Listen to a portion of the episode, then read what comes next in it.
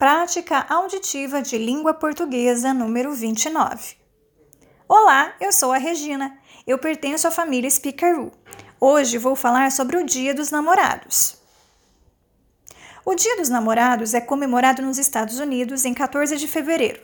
Desde o ano de 1300, o Dia dos Namorados foi associado à ideia de amor e amizade. Foi quando todos começaram a trocar presentes, flores, cartões e doces para expressar seu carinho. Você sabia que a letra X se tornou um símbolo de beijo na época medieval porque algumas pessoas não sabiam escrever seus nomes? E você sabia que em 1800 os médicos prescreviam chocolate para pacientes que estavam desapontados no amor? Legal, né?